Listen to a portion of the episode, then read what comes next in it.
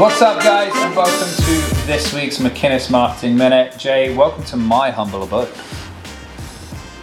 As we are quite literally in my humble abode.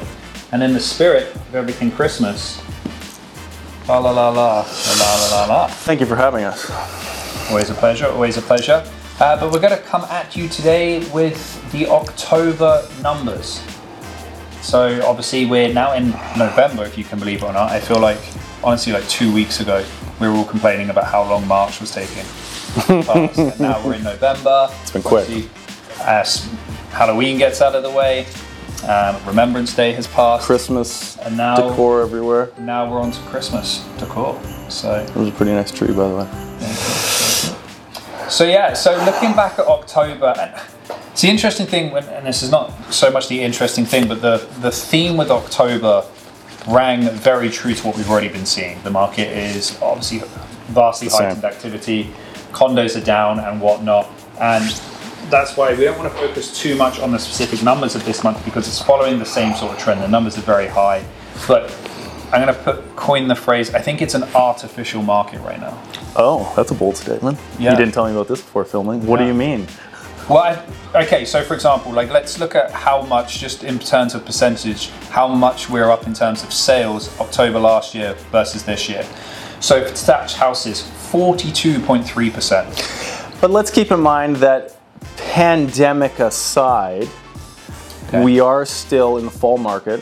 So we've kind of continued on a typical busy fall trend at the tail end of this pandemic, uh, which we'll touch on a few more points shortly. But and that's comparing to just what three months after the market started to have a little bit of life, way back at the end of 2019. So, and I'll, I'll finish this. So, attached houses are up 13.4%, and townhomes 45.9%. Big jumps. huge jumps and when you look at like the sales to active listings ratios they're they're way up there so we've said many times before below 12 Below below 12. 12 puts pressure on prices downwards 12 to 20 to buoyant balanced market and above 20 puts pressure on prices upwards and we've been at above 20 for all fields for a long long time now so You know, I was just thinking. Side note, we haven't had a, a this is all fake. The market's about to crash. Barrage in the comment section for a number of months now. it's been a while It's getting a little boring in the comment starting, section. starting to miss it but uh, Sorry, sorry to interrupt. So, for, so detached homes right now, the sales to active listings ratio is 30.9%, so well above that 20%, which it has been well above for a while. For a while now, yeah, for sure. Um, townhouses are at 43.5% sales to active listings ratio. That's that's ridiculous. It's almost the same amount that it's increased year over year. I think. Yet, Okay. yet, or a but maybe, you don't see these type of reflections in the pricing moving upwards, even in multiple offer scenarios. You're not seeing a million dollar condo go for 1.2 million dollars. You're not even seeing a million dollar condo go for 1.1. You could see a 1.1 million dollar condo being listed low and going closer to that 1.1. However, you're not seeing the pri- the prices rise. I mean, in terms of benchmark pricing, attached houses has stayed exactly where it was versus last month. Um, detached houses have gone up 1.1%, very Yeah. steady, and 0.4% increase in townhouses. So, uh, what I was going to say before, I think with the whole, again, looking back to this kind of pandemic related decisions in the market, I'm not surprised at all that the townhomes have stayed that strong um, activity wise because going back to that theory that people are leaving condos, leaving common elevators, leaving towers, leaving downtown, and all that, I don't think it's a mass market thing. Uh, however, if you look at the townhomes being the next step up from condos, uh, in that progression from condo to townhouse to house, um, you're getting a lot of consistency along that story of it's it's. Again it's hot not a reflection of price but activity is very consistent there. And even with the detached to those numbers in in north end this week the the deal we did um, everything we were looking at kind of north van this is in that kind of mid 1.5 range but everything between 1.5 and 1.7 all multiples. Um, and there's there the activity is there and the the showings are busy and they're getting offers but to your point, the pricing is not flying up, up, up, up, up, like Yeah. we've seen in past multiple environments. And that's why I think it's artificial. Because to me, that right now those townhomes are the bridge between the gap between detached and condos. So while that provides obviously the, the, the bridge now, there are not anywhere near as many townhouses as there are condos. So as people start to get more comfortable in townhouses, will that then trickle onto the condos? Back to our video a couple of weeks ago where we were talking about is it maybe time to start, you know, preparing for a condo surge when that price range gets unobtainable?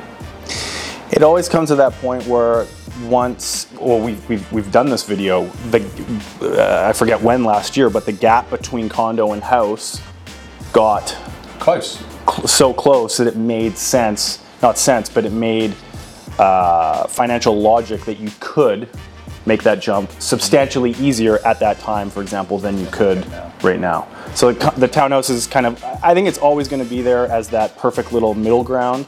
Um, and will be pretty consistent. It's been pretty consistent over the last handful of years.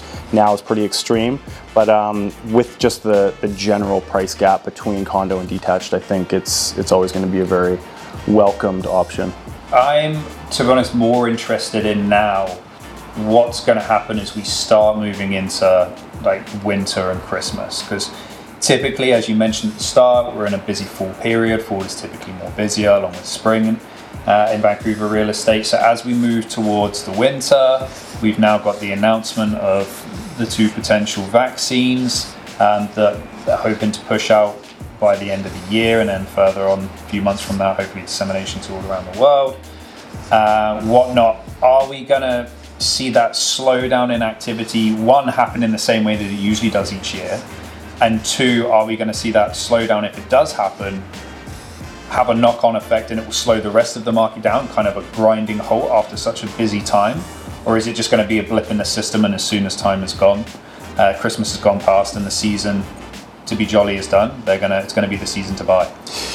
I think as we saw markets coming up literally from 2010 to 20 what 18 the the the annual kind of activity gap line we'll say when the summer was really busy and uh, had a lot of inventory and the the the winter obviously was the fall off time a lot less inventory a lot less activity that arc line just flattened year over year and you were starting to get a very specific uh, slowdown for that December, and then it'd pick up in for the spring, and then that turned into would start pick up in February, and then in middle of January, and then it just rode right through when the market was getting really crazy. So I think this year um, we're going to see a typical kind of light slowdown. I don't think it's going to be grinding at all, and I think uh, the more I look at this, I lean into looking at the stock market and money that's being deployed into the markets that way and is a reflection of how much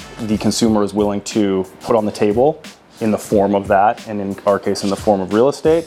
And i think that's a, a much faster moving market than we're seeing but i think we're going to see that trust in markets continue on in real estate and i think it's going to be i think it's going to be a slight slowdown and then it's going to keep going. Unless something catastrophic changes with lockdowns and all that sort of stuff Well, this is why I'm like super interested because when you look at that same graph you're talking about in the real estate or Vancouver real estate history, whether it's been a, an extremely busy month or sorry, extremely busy year versus a very quiet year, you still see those same trends. They're just for sure exaggerated yep during definitely. the busier times. It still follows the same. So I'm interested to see what that looks like as we come out of Christmas and start moving into January and February and how that is going to lead up for the spring market. I think we saw, as we saw comparing these numbers, the end of 2019 up until March was getting crazy. Mm-hmm. We've had this whole slowdown and halt and pause and whatever, but I, I believe that kind of come March again, we're going to be, it'll be be busy? moving, be busy. Rates, I don't think are going to jump up anytime soon, and the market's going to have the belief behind it, and now cheaper rates to push forward with. Well, of course, we don't have that illustrious crystal ball, uh, but we will see. I will point out that a lot of the predictions in which we've said have. They're all true. Every prediction we've ever made has true. become true, so we technically do have crystal balls. So we are making a controversial prediction now because a note on the tolling in Metro Vancouver. We've it, got an update. it got finally. approved.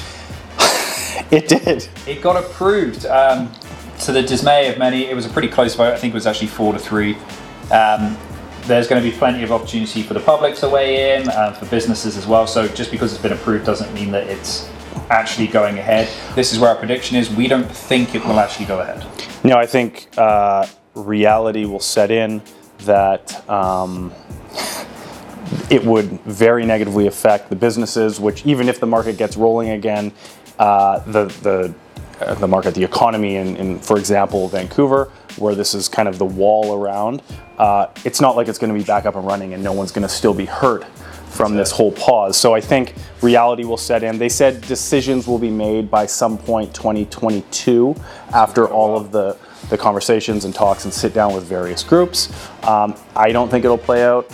Uh, it's kind of a ridiculous talking point, but We need to take a note out of the UK's books. Okay, no, hear, hear me out on this one. Hear me out on this one. They threaten to put tax or increase taxes on alcohol and uh, pastries,